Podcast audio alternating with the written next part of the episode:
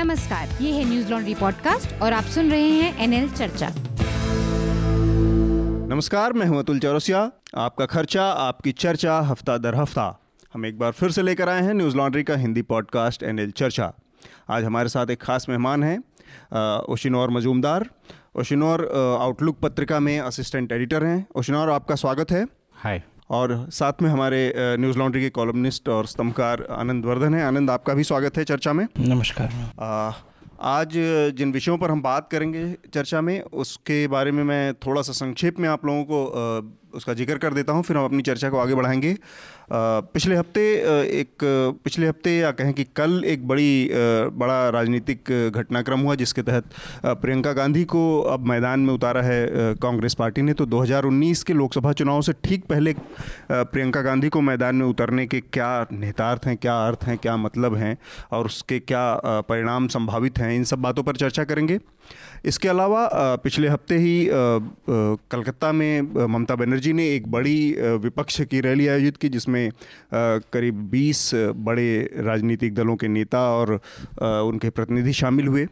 तो 2019 से पहले की ही ये घेराबंदी है नरेंद्र मोदी, जो कि इस समय सबसे ताकतवर राजनेता के तौर पर देश में स्थापित हैं। उनके खिलाफ घेरेबंदी के तौर पे इस प्रक्रिया को भी देखा जा रहा है। साथ में इस घटना के ऊपर बीजेपी की भी एक प्रतिक्रिया है, जिसमें बीजेपी ने इसको भ्रष्ट और तथा कथित पैसे वाले जो मालदार लोग, नामदार लोगों का एक गठबंधन बताया है। तो इस बयान के क्या मायने हैं? क्या भाजपा के अंदर किसी तरह की बेचैनी पैदा हुई है इन सब कदमों से? साथ में एक और बड़ा घटनाक्रम हुआ जिसमें एक साइबर एक्सपर्ट जो कि सैयद सुजा नाम है उनका और जो कि ई e से जुड़े हुए थे, उन्होंने आरोप लगाया है कि ई e को हैक किया जा सकता है और किस तरह से 2014 के चुनावों के बाद से लगातार सारे जो चुनाव हुए हैं, उनमें ई e में घपला किया गया है और उसमें गड़बड़ी की गई है। उसके ज़रिए चुनावी नतीजों को प्रभावित किया गया है। हालाँकि इसमें बहुत सारी खामियाँ और बहुत सारे लूप होल्स हैं जिसके बारे में हम चर्चा करेंगे। ईसीआईएल ने खंडन किया है कि वो इनके साथ नहीं जुड़े हुए थे। अच्छा ईसीआईएल ने इस बीच में आनंद ने हमें बताया कि ये खंडन भी आ गया है और साथ में इलेक्शन कमीशन ऑफ़ इंडिया ने भी उनके इन दावों को पूरी तरह से आधारहीन और बेबुनियाद बताया है। इसके अलावा एक और छोटी सी ऑक्सफैम की रिपोर्ट आई है जिस पर हम लोग शायद चर्चा करना मुनासिब रहेगा। इस समय कि देश के जो नौ बड़े उद्योगपति और मिल बिलेनियर हैं, उनके पास इस देश की आधी आबादी, यानी कि करीब आप ये मान के चलिए कि पैंसठ से सत्तर करोड़ की जो आबादी है, उसके पास जितने संसाधन हैं, उससे ज़्यादा संसाधन इन नौ लोगों के पास केंद्रित है। तो इन सब चीज़ों पर हम बात करेंगे। सबसे पहले हम अपनी चर्चा प्रियंका गांधी को पूर्वी उत्तर प्रदेश का प्रभारी बनाए जाने का जो कांग्रेस पार्टी का फैसला है, उससे देखने की कोशिश करते हैं। आनंद एक स्वाभाविक सा सवाल पैदा होता है कि राहुल गांधी ने हाल ही में एक अच्छा परफॉर्मेंस दिया था। तीन राज्यों का चुनाव कांग्रेस पार्टी जीतने में सफल रही थी पाँच में से। और सबसे उससे भी बड़ी बड़ी बड़ा संदेश इन चुनावों का ये था कि भारतीय जनता पार्टी पाँच शून्य पे रही। शून्य मतलब उसके कहीं भी खाते खाता नहीं खुला किसी स्टेट में। तो ऐसी स्थिति में इतनी आखिरी मोमेंट पे आके प्रियंका को जो लाया गया है पार्टी या पॉलिटिकल सिनेरियो में उसको आप कैसे देखते हैं? क्यों ये इसकी नौबत आन पड़ी कांग्रेस को? इसको देखने के कई नज़रियों से देखा जा सकता है। आ, मैं इसमें नहीं जाना चाहूँगा कि क्यों। जी क्योंकि उसमें इतना ही मूर्ख बनने की संभावना है कि, कि हो सके एक पारिवारिक निर्णय हो हम्म। एक डाइनिंग टेबल निर्णय हो और लोग वहाँ हंस रहे हों हम्म। कि ये लोग कैसे कैसे कारण बता रहे हैं हम लोगों ने तो इस कारण से किया है हम्म। लेकिन विश्लेषण के तौर पे हम लोग को सिर्फ़ इतना जान सकते हैं विश्लेषक के तौर पे कि इसके हाँ। प्रभाव क्या पड़ेंगे क्या पड़ सकते हैं हाँ। तो जो वेरिएबल्स हैं जो कांस्टेंट्स हैं चुनाव के उसके संदर्भ में इस इसके प्रभाव क्या पड़ सकते हम्म। हैं चुनावी गणित पे चुनावी परिणाम पे हम्म। इतना ही सिर्फ़ विश्लेषण किया जा सकता है क्यों है इस पर नहीं जाएँगे तो अब जो क्यों है ए, ए, उसको दरकिनार करते हुए इसके प्रभाव क्या हैं तो उसमें भी दो तीन चीज़ें हैं कि इसके तत्कालिक प्रभाव क्या हैं मेरे ख्याल से कि कांग्रेस उत्तर प्रदेश को लेकर खासकर अभी अभी असमंजस में है कि जो सपा बसपा का अंक गणित है हम्म। वो रसायन में जो केमिस्ट्री है हाँ। उसमें परिवर्तित हो पाएगा या नहीं हो पाएगा क्योंकि अगर मोदी वापस आते हैं तो ये तो कांग्रेस के लिए और भी बुरी बात है अलायंस से पीछे अलायंस से दरकिरार करने से भी बुरी स्थिति है हम्म। ये तो जो पश्चिमी उत्तर प्रदेश है हम्म। उसमें जो अल्पसंख्यक या मुस्लिम कहें कि उन उनके उनका उनकी संख्या बहुत क्षेत्रों में ऐसी है जो कि सपा सपा बसपा को एक स्पष्ट मजबूती दे, है। देती है। लेकिन उत्तर प्रदेश में गणित अभी भी उलझा हुआ है। सॉरी पूर्वी उत्तर प्रदेश में। पूर्वी उत्तर प्रदेश में। तो यहाँ जो जातीय गणित है और उसमें भी भाजपा का जो इन, इसके वोटर बेस हैं बीएसपी एसपी के इसमें भी भाजपा का भी दा, दावा है और जो आ, मेरे कहने का मतलब स्थिति उतनी स्पष्ट नहीं है हम्म। तो उसको त्रिकोणीय मुकाबला बनाकर वो शायद भाजपा खुद ना जीते लेकिन भाजपा को और कमज़ोर करना चाहेगी। करना चाहेगी। ये उत्तर प्रदेश को लेकर है। नेतृत्व को लेकर जहाँ तक है कांग्रेस आपने राहुल गांधी का बताया तो जो इनहेरिटेड कैरिज्मा एक मैक्स वेवर जो जर्मन सोशियोलॉजिस्ट हैं उन्होंने परंपरा हम्म। और कैरिज्मा जो व्यक, चुंबकीय व्यक्तित्व है और फिर रेशनल लीगल अथॉरिटी जो तार्किक अथॉरिटी है ये तीन को आधार बताया तो प्रियंका गांधी में जो ट्रेडिशनल एक ट्रेडिशन जो डायनेस्टी से आती है और और दूसरा एक मीडिया का ऐसा प्रोजेक्शन है कि कोई करिश्मा है आकर्षण एक परिवार हाँ, तो व्यक्तिगत तो मेरा ऐसा हमारा अनुभव नहीं रहा है लेकिन। ऐसा माना जाता है कि लोगों को अपील करता अपील करता हो और वो एक इन इनहेरिटेड करिश्मा अब अब भारत में जो इससे लेकर जो डिस्कोर्स हुआ ये कि डायनेस्टिक पॉलिटिक्स का, उस पर एक अलग कि dynastic politics pre independence post independence जो डिफरेंट डायनेस्टीज आई उसमें गांधी परिवार एक यूनिक तरह की है कि कुछ और सिंधिया इनको ले ले जो कि प्री इंडिपेंडेंस वंश है जो कि पोस्ट इंडिपेंडेंस में भी अपना दखल रखता है हाँ। लेकिन जो पोस्ट इंडिपेंडेंस डायनेस्टीज आई वो लोकतांत्रिक राजनीति से आई लेकिन उन्नीस सौ उनतीस से जो मोतीलाल नेहरू के बाद जवाहरलाल नेहरू उनतीस में कांग्रेस अध्यक्ष बने उसके बाद उनसठ में इंदिरा गांधी बनी हाँ। तो ये एक जो पुल है प्री और पोस्ट का डायनेस्टिक पॉलिटिक्स में। तो ये भिन्न है। ये जब मेरे ख्याल से भारत में जो डायनेस्टिक पॉलिटिक्स है उसको उसका लोकतंत्र में क्या भूमिका है उस पर बहुत सारी भ्रांतियाँ हैं। उस पर आ, कुछ अध्ययन है जैसे कि आ, आपको कंचन चंद्रा की साइमन चंचौड़ की जो न्यूयॉर्क यूनिवर्सिटी से डायनेस्टिक पॉलिटिक्स पे किए हैं उसके सक्सेस है फेलियर और उसकी इंक्लूसिव भूमिका को लेकर हम्म। जो है गांधी परिवार एक अपवादवाद है। उससे आप पूरे डायनेस्टिक पॉलिटिक्स के रोल को नहीं नाप सकते नहीं, नहीं सकते। हैं। क्योंकि खैर ये एक हाँ। अलग विषय है लेकिन तात्कालिक जो है मेरे ख्याल से दो तरह से देखना चाहिए एक इमीडिएट उनके आने का प्रियंका जी के आने का और एक एसेंशियल एसेंशियल मैसेज क्या है इमीडिएट मैसेज क्या है? मेरे ख्याल से अभी हम लोग सिर्फ़ इमीडिएट की ही बातें कर हम्म। सकते हैं। लोग कह रहे हैं ये बहुत रिस्क वाली बात है। रिस्क क्या है इसमें कि रिस्क एक जो ऐसा बल्लेबाज जो कि टीम में स्थान जिसकी, जिसका सुरक्षित है, वो किसी भी मैच में अगर कोई रेस, शॉट ऐसे ही तरह मार रहा है, उसके लिए ये रिस्क नहीं है कि वो टीम में कल नहीं रहेगा।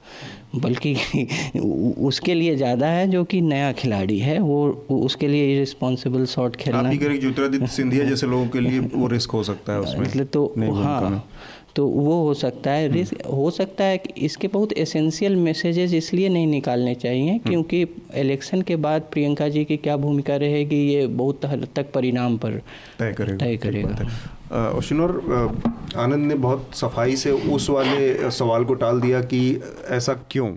तो एक तो मैं ये जानना चाहूँगी आप उस क्यों के बारे में बात करना चाहेंगे और या फिर आप भी जो संभावित इसके नतीजे हैं उन पर बात करना चाहेंगे कि क्यों? देखिए जैसे आनंद जी ने कहा हाँ तो क्यों का जवाब देना मतलब रिस्क, रिस्क भी है स्पेकुलेशन भी है। हाँ। बट एक चीज़ देखिए कि उनका आने का एक प्रोजेक्शन बहुत सालों से चल रहा है। हाँ। अभी नहीं तो कभी ठीक है? दैट इज़ वन क्वेश्चन एक तरफ़ से आप वो देख सकते हो दूसरी एक एक और चीज़ है। देखिए अभी ज़माना वो कल्ट पॉलिटिक्स का फिर से वापस आ गया है। अगर आप पिछले कुछ इलेक्शन देखोगे हम्म। आप यूपी का असेंबली इलेक्शन देख लीजिए। तो अखिलेश यादव ने जितना खर्चा किया था क्यों किया था? क्या उनको पता नहीं था कि वो हारने वाले हैं? सबको पता है कि एलआईयू से रिपोर्ट था कि कितने कम सीट मिलेंगे क्या करेंगे। बट फिर भी उन्होंने खर्चा क्यों किया? खर्चा किया एक कल्ट इस्टेब्लिश करने के लिए। सो so, सिमिलरली इनके इनके केस में भी प्रियंका जी के केस में भी उनका एक कल्ट पहले से एस्टेब्लिश हुआ है। आपने पढ़ा होगा जैसे आप भी कह रहे थे कि मीडिया में एक चर्चा चला है। एक यू नो एक कांग्रेस का एक प्रोपागेंडा आप बोल सकते हो एक तरफ़ से चला है जिसमें इन्होंने बोला है कि देखिए सोनिया गांधी का पॉलिटिकल एडवाइज़र यही है सबसे बड़ी। ये हम लोग एक चर्चा सुनते थे। और भी चीज़ें हमने सुना कि वो पॉलिटिकली बड़ा शार्प है। बट हमने कभी देखा नहीं है ये चीज़। इसका कोई मतलब कोई न्यूज़ नहीं है। अगर ए में क्या चर्चा हुआ सी में क्या चर्चा हुआ उनका क्या उसमें योगदान रहा क्या रहा वो हमें कोई पता ही नहीं है। एक मिथ क्रिएट किया गया है। बट ये मिथ हमें समझना पड़ेगा कि ये मिथ क्यों क्रिएट किया जाता है? बिकॉज़ एज आई सेड कि ये है वो टाइम कल्ट पॉलिटिक्स का।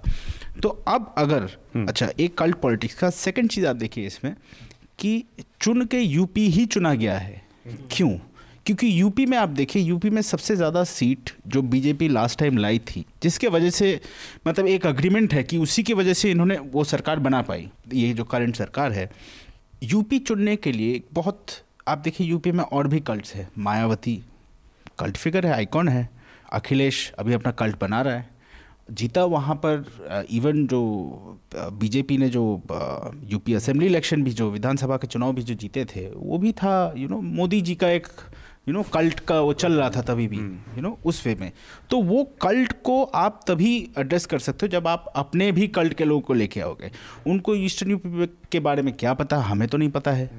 क्या आपको पता है? आपको भी शायद पता नहीं पता हो कि हमने कभी पढ़ा नहीं। मतलब you know it's a very बहुत यूनिक चॉइस है बिकॉज़ यू सी बिहार में एक तरह का पॉलिटिक्स है रेस्ट ऑफ़ यूपी में एक तरह का पॉलिटिक्स है एंड ईस्टर्न यूपी जो बिहार को भी बॉर्डर करता है सोच लीजिए गोरखपुर से आजमगढ़ होकर बनारस वो एक अलग ही चीज़ है। प्लस गोरखपुर का इंपॉर्टेंस भी है। अगर आप योगी आदित्यनाथ का परफॉर्मेंस देखिए आप लास्ट चुनाव में असेंबली चुनाव में जितने उन्होंने सीट हारे उसमें भी प्लस आई मीन इसमें बाई इलेक्शन में। तो आप देख ही सकते हैं कि वो किस वे में वो लोग जा रहे हैं। हम्म। नहीं, इसमें एक चीज़ है क्योंकि मुझे थोड़ा सा ज़्यादा व्यक्तिगत इंटरेस्ट इसलिए क्योंकि मैं आजमगढ़ मतलब ईस्टर्न यूपी वाले इलाके से ही आता हूँ। तो उसके लिहाज से इस पूरे मूव में एक चीज़ है कि जो आनंद ने इशारा किया, वो ये कांग्रेस अभी भी झिझक में है। वो पूरी तरह से कॉन्फिडेंस नहीं है तो एक वाटर टेस्टिंग वाली भी स्थिति में है कि पहली बार एक ऐसी व्यवस्था की गई कि जिसमें यूपी में दो प्रभारी रखे जाएँगे। नॉर्मली स्टेट का एक प्रभारी होता था और वो अपने बहुत सारे असिस्टेंट मतलब लेफ्टिनेंट अलग अलग तैनात करता था। तो ईस्ट में बदलना और ईस्ट में को ही सोन प्रियंका को देने की एक और वजह ये रही है कि 2009 वाला जो इलेक्शन हुआ, उस पूरे इलेक्शन में एक तो ये है कि जैसे आप अवध से आगे बढ़ते जाते हैं तो जो जो एक समय बहुत स्ट्रॉन्ग वो वोटर वोट बैंक हुआ करता था कांग्रेस का, उसकी कंसंट्रेशन बहुत ज़्यादा है उधर, जो ब्राह्मण है, जो कि डोमिनेट डोमिनेंट क्लास है उधर। पूरा ईस्टर्न पट्टी में उधर देवरिया, कुशीनगर, गोरखपुर से लेके बनारस, इलाहाबाद तक, वो पूरी की पूरी पट्टी में। तो एक तो ये वजह है कि उस वोट बैंक को कंसर्ट दूसरे 2009 के इलेक्शन के जो रिज़ल्ट आए थे, उस रिज़ल्ट में सबसे ज़्यादा वो जो 21 में ही सबसे ज़्यादा उसी इलाके से, उसी बेल्ट से आई हुई सीटें हैं। तो नुकसान किसका होगा, नफ़ा किसका होगा, इससे अलग अगर देखें तो वहाँ पे अभी भी कांग्रेस एक वाटर टेस्टिंग की की उससे जा रही है कि इसके बाद कोई और बड़ी भूमिका देखी जा सकती है। अभी की स्थिति ये है कि शायद एक छोटे से इलाके में उनको एक देख के और उनको टेस्ट कर लिया जाए या देखा जाए कि किस तरह का लोगों का रिस्पॉन्स आता है। क्योंकि अब तो मामला यहाँ पे अब जाके पहुँचा है कि जो बंद मुट्ठी थी जिसकी बात कही जाती थी चमत्कार की या कल्ट की, वो अब जाके खुली है। तो ऑब्वियसली इस पर तो बात होगी ही कि ये किस तरह के नतीजे, किस तरह के परिणाम चुनाव में दे पाते हैं। इस एक पर और है कि मेरे ख्याल से रखा गया है पूर्वी उत्तर प्रदेश के लिए ही लेकिन अगर प्रभावशाली सिद्ध होती हैं तो वो नैरेटिव वहीं तक सीमित नहीं रहेगा हाँ। मेरे ख्याल से उस अगर किसी जाति समूह विशेष में अगर उनका अपील है तो वो पूरे उत्तर प्रदेश में जाएगा वो एक एक है कि रिपल इफ़ेक्ट जो है वो जैसे मोदी का वाराणसी से लड़ना वो पूरे पूर्वांचल हाँ। को हाँ। पूरा कवरेज एरिया दो हम्म। अगर बनारस में मोदी पॉपुलर हैं तो वो बातें और भी फैलेंगी करेंगी तो ये करेंगी तो और वो बहुत कंसंट्रेशन जो पॉपुलेशन का है सीट्स जो हैं उसके हिसाब से इम्पोर्टेंट है। और पोस्ट मंडल पॉलिटिक्स में जो कांग्रेस सिस्टम का डिक्लाइन है वो उस क्षेत्र में ज़्यादा दिखा दिख सकता है। 2009 में थोड़ा थमा था हम्म, हम्म। लेकिन वो दूसरी वजहों से हाँ, हाँ, उसकी वजह हिसाब थी 2009 हाँ, में जिस वजह से हुआ और जो मुस्लिम वोट का जो पूरा एकदम से मोह भंग हुआ बाकी पार्टियों से, जो कि दूसरी तरफ़ अलाइन था, वो सब तो कई सारे दूसरे फैक्टर थे। लेकिन मोर आरलेस कांग्रेस का लगातार क्षरण उस पूरे इलाके में हुआ है, संगठन के स्तर पे भी। एक चीज़ और है बस कि ये थोड़ा सा देर नहीं हो गया वशिनोर क्योंकि चुनाव जब इतने पास थे, इसका थोड़ा सा पहले अगर किया जाता तो शायद इसके नतीजे इससे थोड़ा सा ज़्यादा संगठन के स्तर पर काम करने का मौका मिलता, चीज़ों को समझने का मौका मिलता, बजाय एकदम आखिरी मोमेंट पे इस तरह का फैसला। देखिए, नॉर्थ और सेंट्रल इंडिया के, इंडिया में अगर आप पिछले बस बीस साल या ऐसे कुछ देखेंगे आप कि डेटा क्या दिखाता है तो कांग्रेस का इन्फ्लुएंस जैसे जैसे गिरता गया है, इट्स बिकॉज़ कि उनका जो ऑर्गेनाइजेशनल, जो पॉलिटिक्स है और जो ऑर्गेनाइजेशनल जो काम है, वो बहुत ही गिरता गया है ओवर टाइम। तो ये तो डेफिनेटली एक स्ट्राइकिंग है कि अभी इतने लास्ट मिनट पे दो महीने बचे हैं हार्डली हाँ। इलेक्शन के। फरवरी में नोटिफिकेशन हो सकता है। आई थिंक अभी जो बात चल रही है कि बजट होते ही बजट शायद आठ नौ तारीख को ख़त्म है उसके दो चार दिन में हो जाएँगे। अगर वो नोटिफिकेशन आती है तो मेरे हिसाब से मार्च के एंड से एंड थ्रू अप्रैल इलेक्शन होगा। अभी जो डेट्स के जो हिंट मिलते हैं एंड गोइंग बाय लास्ट पिछले जो इलेक्शन थे उसके डेट के हिसाब से। अब डेफिनेटली काफ़ी लेट हो गया है। बट ये लग रहा है कि एक कांग्रेस का ये जो ऑर्गेनाइजेशनल जो काम होता है लोगों के बीच में उसको जो इतना इजी ले लिया है इतने दिन से ये इसका एक ट्रेंड ही लग रहा है। क्योंकि देखिए गुजरात गुजरात एमपी छत्तीसगढ़ ये जो तीन स्टेट्स के आप देखोगे जो कांग्रेस के रिज़ल्ट काफ़ी डिफरेंट हुए हैं हम्म। अलग हुए। ये नहीं कि गुजरात जीत गए या एमपी ओवरऑल जीत गए बट छत्तीसगढ़ आप देखिए ओवर टाइम अगर आप डेटा स्टडी करोगे तो हम लोग इलेक्शन के पहले डेटा स्टडी कर रहे थे अब बोल नहीं सकते कोई इलेक्शन कोई भी नहीं प्रेडिक्ट कर सकता है हाँ। मेरे हिसाब से। बट थोड़े इंडिकेशंस थे कि वो ओवर टाइम छत्तीसगढ़ में कांग्रेस का वो बढ़ता जाता था। बट क्यों? क्योंकि ग्राउंड में लोग काम करते थे एक ऑर्गेनाइजेशन था। अगर आप ऑर्गेनाइजेशनल काम बिकॉज़ ये पोस्ट भी ये याद रखिएगा। स्पष्ट जीत सिर्फ़ वहीं मिली है। हाँ। सिर्फ़ छत्तीसगढ़। बट आप अगर देखोगे इवन अस्पष्ट था जीत बट फिर भी एक डेटा वाइज एक इंडिकेशन था मतलब कुछ तो हम्म। था सपोर्ट में तो वो क्या इंडिकेट करता है कि ग्रास रूट लेवल में एक काम है जो कि एंटी इनकम्बेंसी को ज़्यादा फुअल करता है हम्म। और भी ज़्यादा उसको दम देता है एंटी इनकम्बेंसी सिमिलरली यहाँ पर यूपी में उनका अभी तक नाम और निशान कहीं दिखता ही नहीं है अभी भी मैं यू you नो know, ऐसे ये जो सालगिरह मतलब ये जो साल ख़त्म हुआ उस टाइम में था उधर लखनऊ था वहाँ से बनारस भी गया बाई रोड गया लोगों से बात करते करते कांग्रेस का कोई नामो निशानी नहीं है। देखिए अब हाँ, अगर होता है तो उनके लेवल पे बड़ी स्थिति खराब है उसलिए। इससे जुड़ा एक और चीज़ है उसके कॉन्टेक्स्ट में भी थोड़ा सा इसको अगर देखा जाए जो महागठबंधन ने जिस तरह से अपना परफॉर्मेंस दिया वहाँ पे कलकत्ता में और जिस तरह से सारे लोगों को ममता बनर्जी ने इकट्ठा किया उसमें एक पोस्ट पोल सिनारियो भी देख रही हैं पार्टियाँ कि अगर कुछ ऐसा नहीं बनता है या कांग्रेस पीछे रह जाती है तो फिर जो बाद की लड़ाई होगी वो आसान नहीं रहेगी। इसलिए भी आखिरी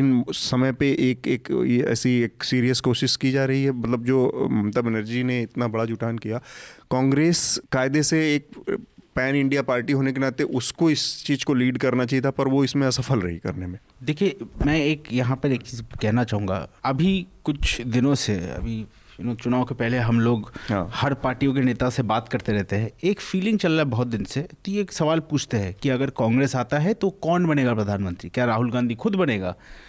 तो ये दो चार जगह अक्रॉस द आयल मतलब बीजेपी के साइड से भी कांग्रेस के साइड से भी कुछ रीजनल पार्टी साइड से भी कि मल्लिकार्जुन खड़गे का नाम कभी कभी सुनते हैं। सो यू नो एंड उसी के बाद मैंने देखा इस हफ़्ते उनको इस रैली में प्रेजेंट होते हुए। एक हाँ। चीज़ तो ये है।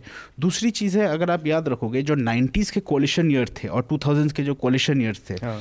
उसमें काफ़ी इंटरेस्टिंग इंपॉर्टेंट ड्राइविंग फोर्स थे प्रणब मुखर्जी हम्म।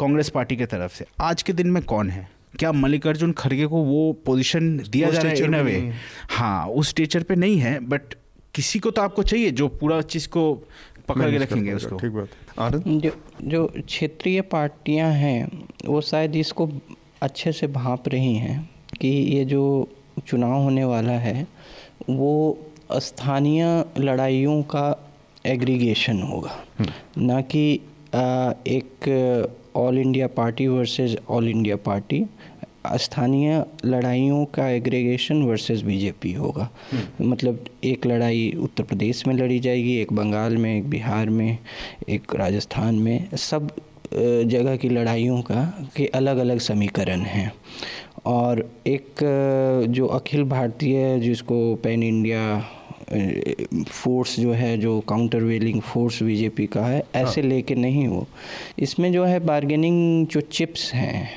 और जो आप, जो आपस में जो नेगोशिएशन होगा, उसके लिए अच्छा है कि पहले से बहुत ज़्यादा कटिबद्ध नहीं हो, कि ये कोई बहुत ज़्यादा कमिटमेंट नहीं, कांग्रेस को दे दें। अपने अपने पत्ते अपने पास रखें और पोस्ट पोल अलायंस के लिए अपने अपने बाज़ार गर्म रखें।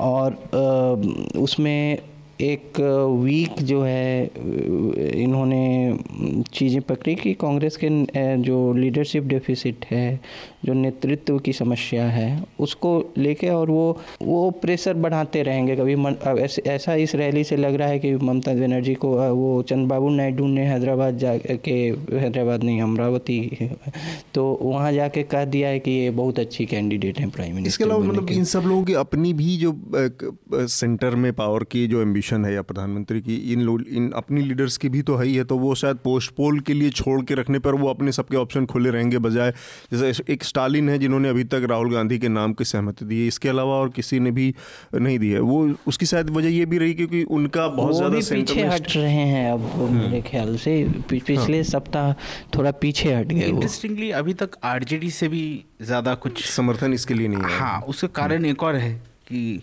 लालू जी का तो पुराना एक राहुल गांधी के साथ बिछड़ने का रिश्ता है जब से उन्होंने वो ऑर्डिनेंस फाड़ दिया था प्रेस क्लब में हम्म, आपको याद होगा पाँच साल पहले। नहीं इसके अलावा भी जो अलायंस में जो बहुत एक ह्यूमिलेटिंग अलायंस उससे पहले किया था लालू यादव ने जिसमें चार सीटें विधानसभा में केवल छोड़ी थी हम्म। वो भी था। हालाँकि बाद में उसका पैचअप हुआ पिछले विधानसभा इलेक्शन में लेकिन वो भी बहुत ह्यूमिलेशन का नहीं तो क्योंकि बिहार में भी कांग्रेस की स्थिति कमोबेश उत्तर प्रदेश जैसी ही है। हम्म, तो कोई वहाँ तो वो आरजेडी के लास्ट चुनाव में भी जितने सीट जो हाँ। मिला था या जो भी हुआ हम्म, था हम्म। वो तो आरजेडी के हिसाब से ही मतलब हमने तो ये भी एक अफवाह थी कि हाँ। टिकट टिकटिंग टिकट डिस्ट्रीब्यूशन भी उनके हिसाब से हुआ था हिसाब से तो ये भी है एक कि कांग्रेस जो है वहाँ घुटनों पर है हम्म। तो बहुत ज़्यादा वहाँ ये नहीं कि आरजेडी को ये प्रेशर नहीं है कि अगर हम समर्थन नहीं करेंगे तो यहाँ वहाँ अगर अलायंस इनका होता भी है तो ये इनका आरजेडी को सीटें देने में कांग्रेस को कितने दें नहीं दें ये लोग बहुत ज़्यादा उसके लिए दबाव नहीं बना सकते। अच्छा, एक हाइपोथेटिकल सवाल फिर हम अपने अगले विषय पर बढ़ जाएँगे। मतलब बहुत बुरा परफॉर्मेंस करती हैं अपने इलाके में प्रियंका इलेक्शन के बाद के चुनाव में। तो अब दोनों भाई बहन साथ आ गए फिर इसके बाद कांग्रेस के लिए किस तरह की दिक्कतें आप लोग देखते हैं? उस सिचुएशन में जबकि दोनों पत्ते एक तरह से पिटे हुए दिखे 2019 के इलेक्शन में। दोनों सफल हो जाएँ तो ये ये भी ये भी सत्ता ये भी सत्ता संघर्ष हो सकता है जो कि कांग्रेस में अभी तक देखा नहीं गया। तक नहीं हुआ। क्योंकि संजय राजीव हाँ। साथ में नहीं सक्रिय थे हाँ, एक्टिव नहीं थे। तो एक है कि कुछ लोग इसको प्रियंका के आने को राहुल के लिए वोट ऑफ़ नो कॉन्फिडेंस भी मान रहे हैं। तो ये शायद अभी उतना नहीं सही है। कुछ सफलता मिलते समय क्या स- होगा हाँ उस समय नहीं अगर ये दो साल पहले बोला जाता तो कहा जाता। अभी मोमेंटम थोड़ा उनके फेवर में है राहुल में। अभी आना ये ज़्यादा रोचक है ये। ये अभी अभी तो एक उनका एक ऑगमेंटेशन की तरह रोल है कि एक force multiplier yes force multiplier कि वो चल रही है कांग्रेस की गाड़ी थोड़ी बहुत क्योंकि देखिए उनका एज एन अपोजिशन उनका जो परफॉर्मेंस रही है ये पिछले छः महीने को छोड़ दीजिए उसके पहले परफॉर्मेंस वॉज़ हॉरेबल मतलब एकदम ही बेकार परफॉर्मेंस थी। मतलब कुछ मुद्दे नहीं उठाते थे क्या सवाल पूछते थे क्या करते किसी को कोई मोमेंट नहीं कुछ नहीं था बिल्कुल। एंड उसके बीच बीच में भी जो इलेक्शंस होते रहे उसमें भी उनको ज़्यादा फ़ायदा नहीं हुआ चुनाव में। तो अभी अगर दोनों ही हार जाते तो तब तो बड़ा इंटरेस्टिंग होगा बट उसका जवाब आई थिंक आनंद जी ने पहले ही बोल दिया कि ये तो परिवारवाद राजनीति है। तो इसमें तो सीईओ भी वही है, मालिक भी वही है तो बोर्ड ऑफ़ डायरेक्टर्स भी वही है तो वही डिसाइड करेंगे। ठीक बात है। हम अपने अगले विषय की तरफ़ बढ़ते हैं, जो कि ईवीएम हैकिंग से जुड़ा मामला है। पिछले हफ़्ते लंदन में एक हमारे ECIL के इंजीनियर हैं, जिनका दावा है कि वो ECIL से जुड़े रहे हैं। सैयद सुजा नाम है इनका। उन्होंने एक प्रेस कॉन्फ्रेंस की और वहाँ पर दावा किया कि किस तरह से ईवीएम मशीनों को लगातार हैक किया जा रहा है 2014 के चुनावों के बाद से। और उसी का नतीजा है कि आज बहुत ताकतवर स्थिति में नरेंद्र मोदी की सरकार है और इस दौरान उन्होंने कई सारे ऐसे क्लेम किए जिनको सब्सटेंशिएट करना बहुत ही मुश्किल है। उसमें उन्होंने कहा कि जो केंद्रीय मंत्री थे गोपीनाथ मुंडे, उनको इस पूरे षड्यंत्र का, इस पूरे घोटाले का पता था, इसलिए उनकी हत्या हुई। गौरी लंकेश इस बारे में कोई स्टोरी करना चाह रही थी, करने जा रही थी, इसलिए उनकी हत्या हुई। और साथ में उन्होंने ये दावा किया कि उनके साथ बाकी तेरह चौदह और साथी थे। उनको, उनका, उनको गोली मार दी गई। तो मतलब ये किसी मतलब हॉलीवुड की जो सस्पेंस थ्रिलर कहानियाँ होती हैं, उससे भी ज़्यादा प्लॉट, सब प्लॉट्स इस पूरी स्टोरी में। और भरोसा करने की इसमें वजहें बड़ी कम होती हैं। आप लोगों ने देखा तो क्या निष्कर्ष निकला कि ईवीएम के से जुड़ा ये हैकिंग से जुड़ा प्रेस कॉन्फ्रेंस था या ये कोई फिल्मी कहानी बताई जा रही थी? देखिए ईवीएम का जो ये जो एक कलंक लगता है ईवीएम पे हमेशा ये बहुत ही बड़ा सीरियस चीज़ है। अगर आप थोड़ा पीछे भी जाएँगे तो अभी जो उसको जो है V V P A T हाँ जो verified voter paper audit trail जिसमें एक कागज़ की पर्ची भी निकलेगी मशीन से ठीक है? उसका जब केस लगा था सुप्रीम कोर्ट में हाँ। तो आपको याद होगा वहाँ पर आ, इन्होंने ही मतलब उस टाइम भाजपा के कुछ नेताओं ने इन्होंने ही लगाया था हाँ केस। सुब्रमण्यम सुब्रमण्यम स्वामी। ने किताब पूरी लिख मारी थी कि हाँ, क्यों yes, फर्जी है ये? सुब्रमण्यम स्वामी जी का भी था पिटिशन आपको याद होगा। तो जब इन्होंने दबाव दिया था उस टाइम तो अभी जैसे ईसी हनन कर रहा है लेकिन ईसी ने उस टाइम विद्रॉ कर दिया पूरा अपना ऑब्जेक्शन और बोला हाँ जी हम वीवीपीएटी लग देंगे। अगर आप वो जजमेंट भी पढ़ोगे फाइनल जो ऑर्डर हुआ था उसमें तो उसमें बहुत साफ़ लिखा हुआ है कि उस जगह पे जहाँ पर इनको जाके कुछ टेस्ट देने थे कुछ चीज़ प्रूफ करना था वो आके उन्होंने आके विद्रॉ करके उन्होंने कुछ नहीं बोला उन्होंने बोला कि हम VVPAT करेंगे। वीवीपैट कर देंगे। तो ये क्वेश्चन मार्क एक ऑलवेज ईवीएम को लेके रहता है बट इसमें दो चीज़ है। अगर सच में एक स्पेसिफिक सरकार उस अ, मतलब ईवीएम को मैनिपुलेट करके आई है तो 2014 में कांग्रेस क्यों नहीं आ पाई जो पावर में थी? जो पावर में थी। एक ये बहुत बड़ा सवाल हमेशा रहता है ठीक है? बट इसके अलावा भी कई सारी चीज़ें इसमें बोली जैसे उसने कहा कि रिलायंस तो साइंस ही गलत हाँ, है। मतलब रिलायंस जियो इसमें उनका एक ऑपरेटर की भूमिका निभाता है जबकि 2014 तक रिलायंस जियो था भी नहीं। तो कौन लोग थे उस समय? देखिए जीवीएल नरसिम्हा राव जब एक हैकर को लाए थे आपको याद होगा 2011-12 में उस टाइम लगभग 2009 के बाद ये शुरू किया था अडवाणी ने इसको हाँ। रेस किया और जीविल नरसिम्हा राव उसमें उनके फुट सोल्जर थे। जी जी तो उसमें एक स्वीडिश व्यक्ति थे। हम्म। थोड़ा मर्की है बिकॉज़ वो कभी कभी सरफेस करते हो कभी कभी वैनिश कर जाते हैं। तो उनसे मैंने बात की थी। एक मैं स्टोरी लिख रहा था उस टाइम रिपोर्ट लिख रहा था 2000 ऐसी 14 15 में तो तब उनसे बात की थी। तो ये लोग एक स्कूल है जो कि कन्विंस्ड है कि ये हैक कर सकते हो कर सकते हैं। बट ये टेक्नोलॉजी जितना सिंपल बताते हैं और दूसरे तरफ़ से बोलते हैं कि इतना इम्प्रेग्नेबल है मतलब ये तो until and unless there is a proper एक एकदम ही इंडिपेंडेंट जब तक रिसर्च नहीं होता इस पर ये बोलना बड़ा मुश्किल है। आनंद? नहीं दो तीन चीज़ें मैं इसमें बोलूँगा। एक तो है कि इस तरह के जो षडयंत्र के इस तरह के थियरीज हैं ये बहुत ख़तरनाक होते हैं क्योंकि जो जनमानस है उसमें बैठ जाते हैं। तो मेरे ख्याल से नेताओं को थोड़ा पार्टियाँ इसलिए भी इस्तेमाल करती हाँ, हैं हाँ मतलब नेताओं को थोड़ा जिम्मेवार बोल जिम्मेवारी से बोलना चाहिए क्योंकि कॉन्स्पिरेसी थियरीज जो साइकी में है लोगों के वार्त में बैठ जाती हैं और लोग बात करते हैं और भारत में संस्थाओं के प्रति जो है ऐसे भी क्रेडिबिलिटी कम है तो ये और जल्दी बैठ जाती हैं तो हम्म। एक बार तो थोड़ा जिम्मेवारी से फिर भी ईसी जो है 2000 उन्नीस में और 2002 में कई इंडिपेंडेंट स्टडीज़ हैं में भारत के सबसे क्रेडिबल संस्थानों में से है हम्म। मतलब कि माना गया है दूसरी बात है कि इसमें आ, जो मान लीजिए कि 2014 में ये सारी चीज़ें गल, ऐसे ही हुई जैसा कि इन साहब ने बताया। लेकिन 2014 में तो ऐसा ही माहौल था कि भाजपा आ रही है। मतलब कि लोग जानते थे कि आ रही है। मतलब एक एक माहौल था कि आ रही है। मेरे ख्याल से कि बिना हैक किए भी आ सकती थी।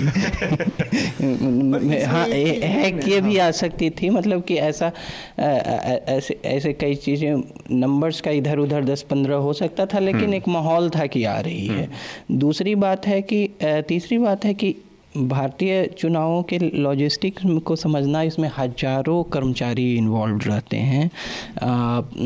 प्रिजाइडिंग ऑफिसर्स हैं आईएएस ऑफिसर्स हैं तहसीलदार हैं। लेयर है हाँ, लेयर है। नब्बे प्रतिशत मान लीजिए नब्बे प्रतिशत कर्मचारियों को आपने खरीद लिया जो कि फिर भी बहुत बड़ा है। उनसे ये उम्मीद करना कि वो जीवन भर कुछ उगलेंगे नहीं। ये मतलब प्रोबेबिलिटी की हाइट हो गई और कि वो जीवन भर कुछ हम्म। उगलेंगे नहीं और 10 प्रतिशत जो आपसे कन्विंस्ड नहीं है ब्यूरोक्रेसी जो आईएएस ऑफिसर्स इलेक्शन कराने में इन्वॉल्व हैं उनके नीचे जो स्टाफ है वो 10 परसेंट ही आपके लिए सिर दर्द हो जाएगी जीवन में। लेकिन एक चीज़ ये एक तो ये हो सकता है आनंद कि अगर टेक्नोलॉजी है, जो कि आदमी की बनाई टेक्नोलॉजी है तो हैक करने की भी टेक्नोलॉजी आदमी बना सकता है। एक ये प्रोबेबिलिटी है ई से हट के।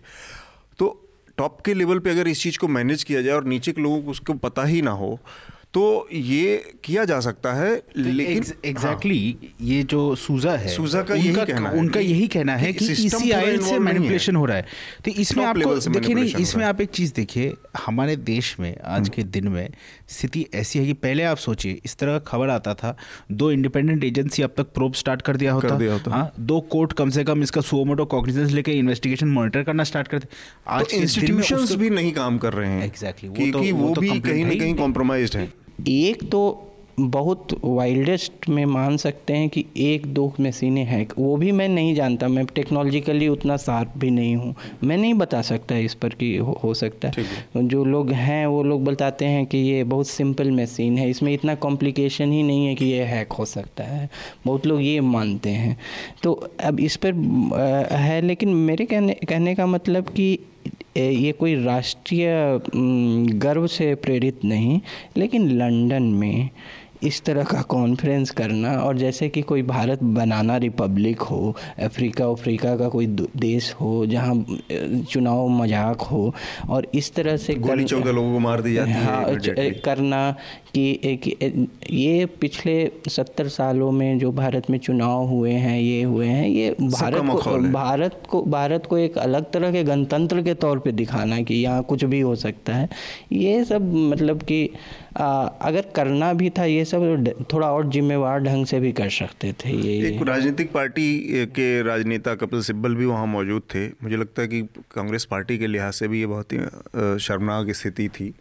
कि आप उस पूरी चीज़ को इवेलुएट करके और उस पर चाहते तो यहाँ पे एक प्रेस कॉन्फ्रेंस कर सकते थे उन हम्म। चीज़ों के ऊपर अपनी राय रख सकते थे कि ये चीज़ें बजाय वहाँ पे जाके एक तरह से उस पूरे गेम का हिस्सा बन जाना और जो कि इतने हास्यास्पद दावे जहाँ किए जा रहे हों एक चीज़ इसके बावजूद जिस तरह के लोग इस समय सत्ता में हैं और जिस तरह के उनके पिछले पिछला रिकॉर्ड है उसको देखते हुए इस बात को सिरे से खारिज कर देना कि ईवीएम में हैकिंग नहीं हो सकती मतलब व्यक्तिगत तौर से मैं भी नहीं मान मैं मैं इस इसको भी इस दावे को भी नहीं मान सकता कि ऐसा नहीं हो सकता या ये लोग इस दिशा में नहीं सोच सकते। नहीं मतलब जो जो नतीजे उसके बाद आए हैं अब जैसे कहीं कहीं है कि दो चार सीट से पार्टियाँ पिछड़ रही हैं सरकार बनाने से अगर कोई हैक कर भी रहा है तो इतना रोचक खेल नहीं रखेगा कि दो हाँ, चार मतलब एक रन से टाई पे अटक जाए।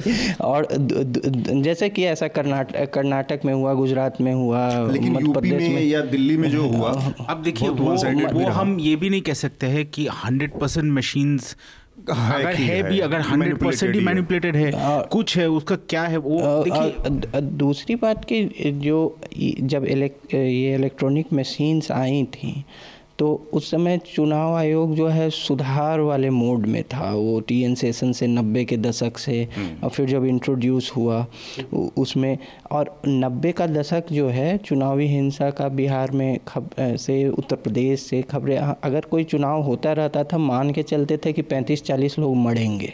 समाचार में आता था चुनाव चुनाव चुनावी हिंसा में चालीस मरे।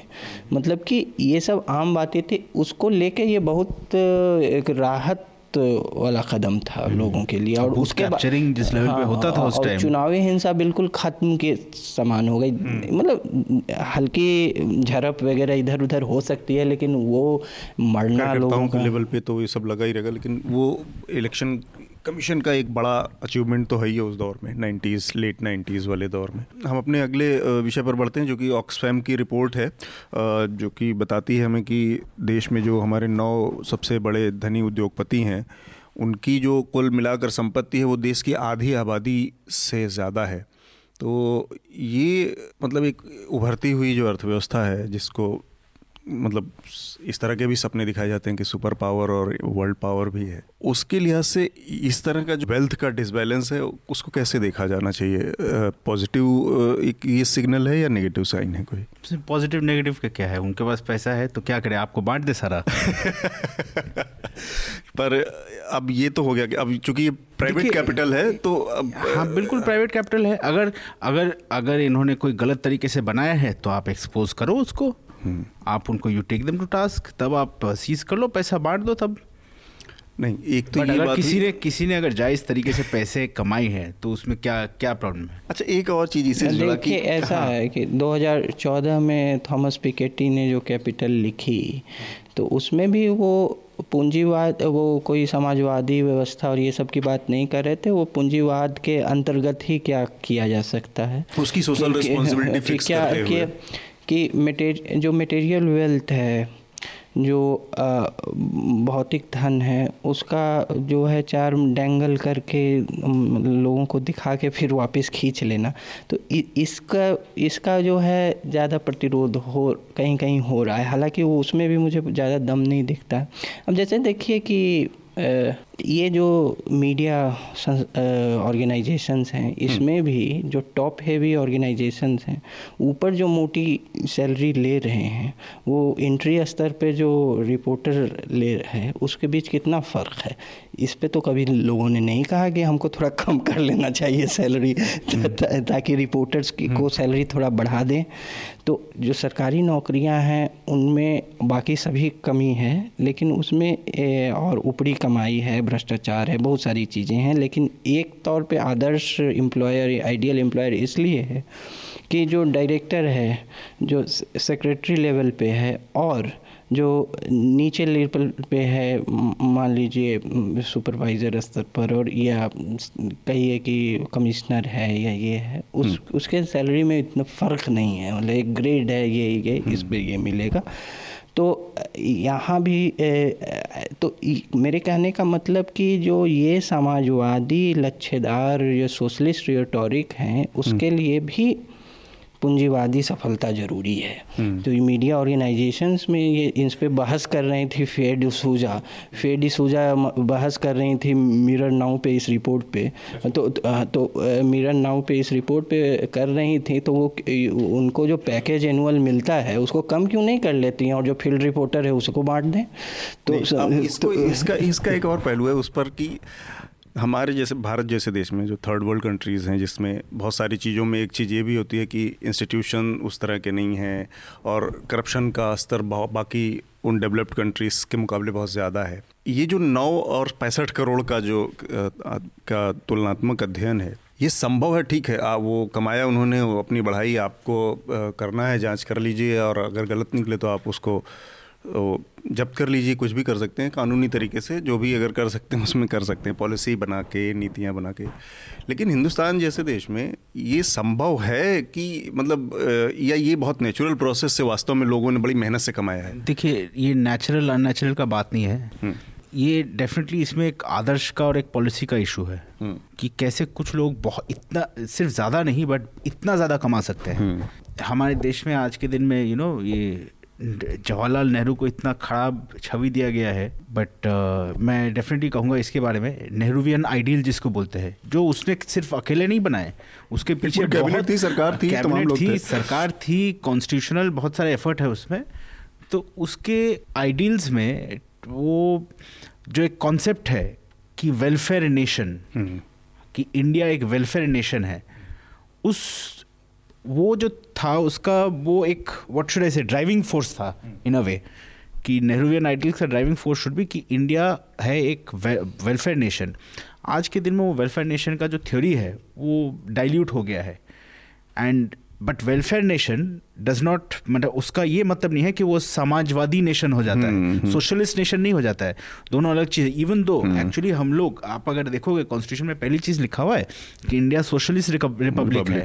ऐसा नहीं कि हम लोग कैपिटलिस्ट रिपब्लिक है या प्रो कैपिटलिस्ट बट यहाँ एंटी कैपिटलिस्ट भी नहीं है। डेफिनेटली इनकम इनक्वालिटी बढ़ते बढ़ते। बट आप एक चीज़ याद रखिएगा कि पैंसठ हज़ार करोड़ जो गवर्नमेंट थोड़ा सा भी राहत देके अगर उनको एक इक्वालिटी या इक्विटी स्टेटस पे आप लाते भी हो ठीक है?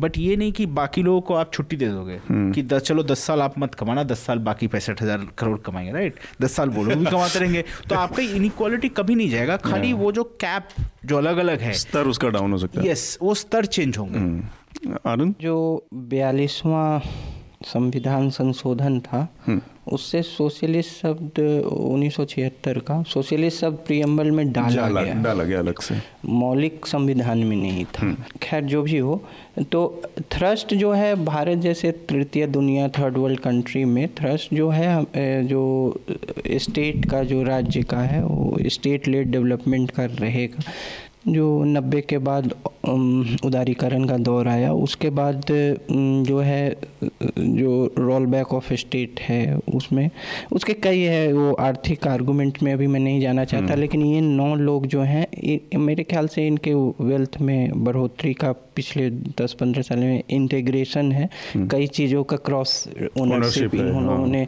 अपने एम्पायर को इंटीग्रेट कर लिया है बढ़ा लिया है में भी फैले हैं हाँ, दूसरी चीज़ है कि और देखिएगा कि बड़े बड़े जैसे कि फिलेंथ्रॉपी की कमी जो फिलेंथ्रॉपिक इंडियन कैपिटलिस्ट जो है बहुत बहुत हाँ। मतलब थोड़ा सा सस्ते शब्दों को चिरकुट माना हाँ, जाता हाँ, है उस अब जैसे कि समाज के काम में दान पुण्य के काम में। भारत के सबसे बड़े औद्योगिक घराने के से जैसे कि अब रतन टाटा का इसमें नाम नहीं होगा मेरे ख्याल से नौ में क्योंकि उन फिलेंथ्रॉपिक जो है एक्टिविटीज़ या फिर दूसरे चीज़ों में अपना पोर्टफोलियो बांट देना या फिलेंथ्रॉपी इसका मैं पूरा वे मैं अग्री नहीं करूँगा बिकॉज़ उनका मॉडल भी दूसरा है ना वो ट्रस्ट में ट्रस्ट है वो मैं उस पर आ रहा था। हाँ टाटा ट्रस्ट चलाता है। तो कंपनी भी ओन करती है टाटा ट्रस्ट हाँ, हाँ मैं कह रहा था कि वो ट्रस्ट पे आए। तो उसमें कोई इंडिविजुअल के पास धन धन का कंसंट्रेशन हम्म। नहीं है। ये मैं कह रहा आ रहा था कि ट्रस्ट है जैसे उनके कई educational institute hospitals even company जो हैं वो ट्रस्ट के नाम पे रजिस्टर्ड हैं। तो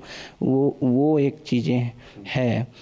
तो इसका जो डाइवर्सिफिकेशन जो है और जो वो भारत में एक तरह से पोर्टफोलियो का डाइवर्सिफिकेशन उतना नहीं है लेकिन इंटीग्रेशन बहुत है कौन वेल्थ का कंसंट्रेशन बहुत है इसमें। एक और चीज़ इससे जुड़ी जैसे बाकी जो डेवलप्ड कंट्रीज़ हैं उनमें देखने को मिलती है। उस लिहाज से हम इसको अगर देखें थोड़ा सा तो एक वेल्थ टैक्स का कॉन्सेप्ट है। जो कि वेल्थ टैक्स हमारे यहाँ 2015 में सरकार ने हटा दिया। ख़त्म कर दिया वेल्थ टैक्स का कॉन्सेप्ट ही। एक इनहेरिटेंस टैक्स का कॉन्सेप्ट है वेस्टर्न कंट्रीज़ में। वो आप जब इनहेरिट करते हैं तो उस पर तीस परसेंट या यूके में चालीस परसेंट इनहेरिटेंस टैक्स है कि वो आप पीढ़ी दर पीढ़ी ट्रांसफ़र करते जाएँगे एक मोटी उस तरह की चीज़ें, ये इस तरह के कॉन्सेप्ट हमारे यहाँ क्यों नहीं है?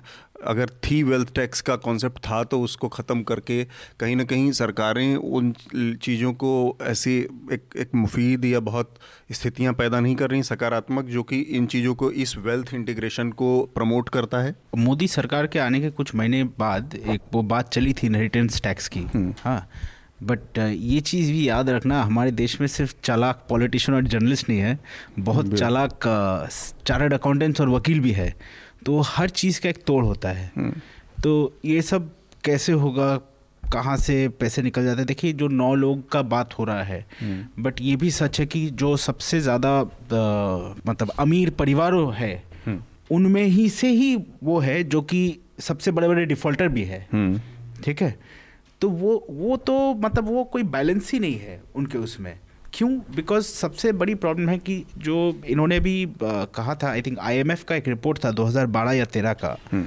कि ट्रिकल डाउन अप्रोच वर्क नहीं करता देखिए टाटास का जैसे नाम आपने लिया टाटा आप देखिए जमशेदपुर में कितना अच्छा टाउनशिप बनाया है जिसमें और हेल्प हुआ है बट हम्म। उनका वो trickle down approach in a way है बट इन्होंने बहुत चीज़ फिलानथ्रोपिकली ओरिएंटेड वे में कर दिया है नंबर वन दूसरी चीज़ ये भी है आप देखिए सबसे बड़ा कैंसर हॉस्पिटल अगर लोग जाते हैं देश में तो बॉम्बे टाटा हॉस्पिटल में जाते हैं राइट हम्म। हम्म। और भी है चेन्नई में भी अच्छे अच्छे बड़े बड़े हॉस्पिटल है। हाँ। और वो ऐसे बिज़नेस मॉडल में नहीं रन करता है जैसे कि जो बड़े ऑर्गेनाइजेशनल जितने हॉस्पिटल है। कॉर्पोरेट हॉस्पिटल एक तो बात यह है दूसरी बात है देखिए अब अगर आप देखेंगे जो एलिफेंट इन द रूम है कि सबसे अमीर आदमी कौन है? मुकेश अंबानी है ठीक है?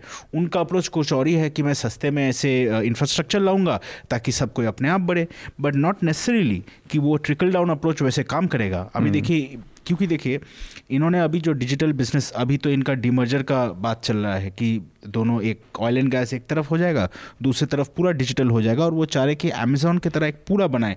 अभी पूरा बैकबोन और इंफ्रास्ट्रक्चर बना दिया। जिसमें इन्होंने आपका उन्हीं का नेटवर्क दे दिया। अब वो बोलेंगे मेरे नेटवर्क में तुम सिर्फ़ मेरे ही एंटरटेनमेंट देखोगे ये करोगे हाँ। मतलब ये सब ऑप्शन देंगे। हाँ हम्म। इन्होंने बहुत बड़ा एक प्लान बनाया है ठीक है? डिमर्ज हो जाएगा तो अभी देखिए उनके एसेट्स के वर्थ है रफली around hundred and ten billion dollars ठीक है? डिमर्जर से will actually benefit them more इनका वर्थ मतलब वेरी सुन डेढ़ सौ से दो सौ बिलियन डॉलर तक जा सकती है। हम्म। तो आनंद ये जो वेल्थ टैक्स या इनहेरिटेंस टैक्स का कॉन्सेप्ट है वो थर्ड वर्ल्ड कंट्रीज़ के लिहाज से कित, कितना इम्पोर्टेंस इम्पोर्टेंस रखता है? क्योंकि यहाँ पे मैंने जिस पहले कहा कि करप्ट सिस्टम है बहुत सारी चीज़ें हैं जिसमें संभव है कि ताकतवर आदमी के साथ सिस्टम सट जाए या उसके साथ मिल जाए मिल भगत करके अपने को बढ़ाने में लगा रहे। तो ऐसे में इस तरह के मैकेनिज़्म हमको क्यों नहीं रखनी चाहिए? रख सकते हैं। मेरे ख्याल से कि वेल्थ टैक्स वगैरह ये जो कल्याणकारी राज्य है उसकी परियोजनाओं को फाइनेंस करने फाइनेंस के लिए के लिए भी एक रेवेन्यू सोर्स हाँ जयती घोष को मैं कहीं पढ़ रहा था उन्होंने कहा कि अगर पाँच परसेंट का वेल्थ टैक्स लगाती है सरकार तो हमारी जीडीपी को तीन से चार परसेंट का बूस्ट देती है। मतलब आप जीडीपी का इकट्ठा यहाँ से क्रिएट कर सकते कर हैं मेरे ख्याल से एक और रेजिस्टेंस है खासकर बहुत सेक्टर्स में एफडीआई के लिए हम्म। जो विदेशी कॉरपोरेट हाउसेस को में। तो ये रेजिस्टेंस जो इंडियन कॉरपोरेट हाउसेज का है उसको कम करने के लिए भी और पार्टियाँ अप वो जो आंतरिक अपना करप्शन है वो अलग। तो अलग है हाँ। लेकिन आर्थिक नीति में भी जो इंडियन कॉरपोरेट हाउसेस का रेजिस्टेंस है कि बहुत चीज़ों में विदेशी खिलाड़ियों को नहीं बुलाया जाए। हम्म। मतलब खिलाड़ियों का यहाँ का मतलब कि फाइनेंस को नहीं बुलाया जाए। तो उसको भी थोड़ा प्लेकेट करने के लिए थोड़ा शांत करने के लिए कुछ इनकी बातें भी सुनो कुछ ये करो। तो अभी कोई स्पष्ट नीति नीति इस पर नहीं होगी वेल्थ टैक्स पे तो अभी यही असमंजस में रस्साकसी का खेल चलता रहेगा। चलिए हम अपनी चर्चा के अंतिम चरण में हैं जो कि रिकमेंडेशन का राउंड है। मेरे ख्याल से काफ़ी अच्छी चीज़ें निकल के आई मेरे इस पे वेल्थ के डिस्ट्रीब्यूशन पर। रिकमेंडेशन का राउंड शुरू करें। आनंद आप ही से सबसे पहले। आज की चर्चा से ही संबंधित वो एक मैं अध्ययन का जो भारत में वंशवाद की राजनीति है और उसके कई आयाम उसके उसके उसमें कई जटिलताएँ हैं वो उतना साधारण नहीं है हम्म। साधारण नहीं करने का मतलब उतना जो सुगम नहीं है उनके लिए भी रास्ते जो वंश से आते, जा आते हैं और उनके सफलता सफलता का रेट क्या है उससे जुड़े स्टैटिस्टिक्स या इंट्री लेवल ये वायलेशन भार जो है राजनीतिक जो समानता है इसका एक इंट्री लेवल वायलेशन माना जाता है कि डायनेस्टिक पॉलिटिक्स है हम्म। लेकिन फिर भी ये इसकी प्रासंगिकता क्यों बनी? ये क्यों सस्टेन कर रहा है? उससे जुड़े स्टैटिस्टिक्स इसके पे एक न्यूयॉर्क यूनिवर्सिटी में बेस्ड पॉलिटिकल साइंटिस्ट हैं चंद्रा। हम्म। मैं उनका नाम पूरा भूल रहा हूँ। चंद्रा और एक साइमन चंचूर तो उन्होंने किया है उस political Kanchan Chandra political dynasties in India state parties and election Cambridge university press पे है 2015 में ये किताब आई थी। हम्म।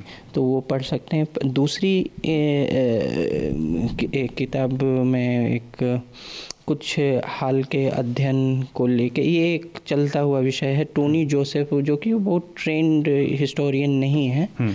मेरे ख्याल से संपादक ही थे बिज़नेस वर्ल्ड के। तो उन्होंने अर्ली इंडियंस एक किताब लिखी है। आ, तो जो हाल के जेनेटिक स्टडीज़ हैं डीएनए सैम्पलिंग ये सबको को इनकॉर्पोरेट किया है। हम्म। तो एक रोचक किताब है। हालाँकि ये फ़ील्ड जो है अभी विकास के ही क्षेत्र में इसमें हम्म। और नई चीज़ें आएँगी ले, लेकिन रोचक किताब है उसको भी पढ़ सकते ओशिन और आपका रिकमेंडेशन मेरा रिकमेंडेशन होगा भारत का संविधान वाह भाई वाह हाँ तो अभी चुनाव चुनाव आ रहा है हाँ। आपके हक क्या है। क्या वो जो जो भी मतलब पार्टी आपको कोई उसका स्पेसिफिक आर्टिकल कुछ स्पेसिफिक आर्टिकल नहीं बट एक किताब था बड़ा इंटरेस्टिंग 2015 या 16 में शायद आया था ऑक्सफोर्ड हैंडबुक ऑफ़ कॉन्स्टिट्यूशन अगर हो स... ये माधव घोषला और माधव घोषला का एडिटेड था और तेरा बहुत बढ़िया बढ़िया एसेज है उसमें on Indian constitution I think देखिए ये हमारे ना देश में ये थोड़ा सा टाइम अगर आदमी दे कभी कभी एक कॉन्स्टिट्यूशन संविधान आपके क्या हक है क्या राय मतलब ये सब चीज़ जानने के लिए हाँ। तो आधे बहुत प्रॉब्लम्स हमारे उसी में हमारे सॉल्व हो जाएँगे। बड़ा सिंपल बट बहुत कॉम्प्रीहेंसिव डॉक्यूमेंट है। मेरा इस हफ़्ते दो रिकमेंडेशन होगा। एक तो एक रिकमेंडेशन हमारे जो प्रोड्यूसर हैं कार्तिक निझावन इनकी बेहद मांग पे आया है और जो कि मेरा भी बहुत पसंदीदा शो है न्यूज़ लॉन्ड्री का, जो कि कॉन्स्टिट्यूशन मेघनाथ एस मेघनाथ जो करते हैं। तो कॉन्स्टिट्यूशन की ही बात चली है तो कॉन्स्टिट्यूशन को बहुत आसान और बहुत मज़े मज़े में समझने के लिए बहुत सारी चीज़ों को, का एक बहुत आसान ज़रिया है जो कि एस मेघनाथ करते हैं न्यूज़ लॉन्ड्री पर। तो एक तो ये शो और इसके अलावा एक बहुत व्यक्तिगत चीज़ है जो कि अचानक से मेरे हाथ लगी है। तो पढ़ने के लिए बहुत आसानी से तो उपलब्ध नहीं, लेकिन नेहरू मेमोरियल लाइब्रेरी में अवेलेबल है। उत्तर प्रदेश सरकार की मतलब प्रेस से छपी हुई है, बहुत पुरानी एक किताब है। इस किताब का नाम है basically the Congress rebellion in Azamgarh तो ये बेसिकली मेरे हाथ लगने और इसके पढ़ने का इंटरेस्ट ये था कि मैं वहीं से जो कि बिलोंग करता था और ये 1942 के आंदोलन में कि उस कहानी को, इसको लिखा है आर एच निबलेट ने। और ये साठ सत्तर पेज की बेसिकली एक डायरी जैसा है। उसमें रिबेलियन के जो पूरे तीस, पैंतीस, चालीस दिन थे जिसमें कि हर दिन कहीं ना कहीं बवाल हुआ और उस दिन तो उस, वो आर एस निबलेट उस समय आजमगढ़ ज़िले के डिस्ट्रिक्ट मजिस्ट्रेट थे तो उन्होंने उन स्थितियों का वर्णन पूरा एक एक घटनाओं का जो कैसे जाके कभी थाना फूक दिया, लोगों ने कभी रेलवे स्टेशन फूक दिया, कभी पोस्ट ऑफ़िस फूक दिया, कभी मालघर फूक दिया, कभी कुछ कर दिया तो ये जो, और जबकि आंदोलन वापस ले लिया था गांधी जी ने, लेकिन जो स्थानीय नेता थे कांग्रेस के, उन लोगों ने इस तरह से लोगों को भरमाए रखा और वो ये तो एक ज़िले की है, पूर्वी उत्तर प्रदेश से लेकर बिहार तक वो आंदोलन ऐसे ही डिरेल हुआ। मतलब वो गांधी जी ने आंदोलन वापस ले लिया था, उसके बाद भी लोग वो काबू नहीं कर पाए। मतलब कांग्रेस का उस पर से नियंत्रण जाता रहा और बहुत हिंसक आंदोलन पूरे बिहार और पूर्वी उत्तर प्रदेश में रहा। तो ये एक फ़र्स्ट हैंड अकाउंट है जो कि डिस्ट्रिक्ट मजिस्ट्रेट है, जो कि बहुत ही सिंपथेटिक तरीके से उसने लिखा। मतलब उन लोगों के लिए कि जिनके ऊपर से गोलियाँ चलानी पड़ रही है, जिनको और फिर बाद में जो पुलिस ने प्रोग्राम किया, जब एक बार कंट्रोल हो गया, उसके बाद पुलिस ने जो पूरा, वो प्रोग्राम किया कि वो किसी भी गाँव में जाते थे तो उनका पहला काम ही होता था आँख बंद करके पहले उस गाँव की दस बीस झोपड़ियों को आग लगा के जला देना है। तो इस तरह की मैसेजिंग तो वो बहुत सिंपथेटिक तरीके से एक डिस्ट्रिक्ट मजिस्ट्रेट ने एक ब्यूरोक्रेट ने लिखी है। तो मैंने उसको अचानक से हाथ लगी।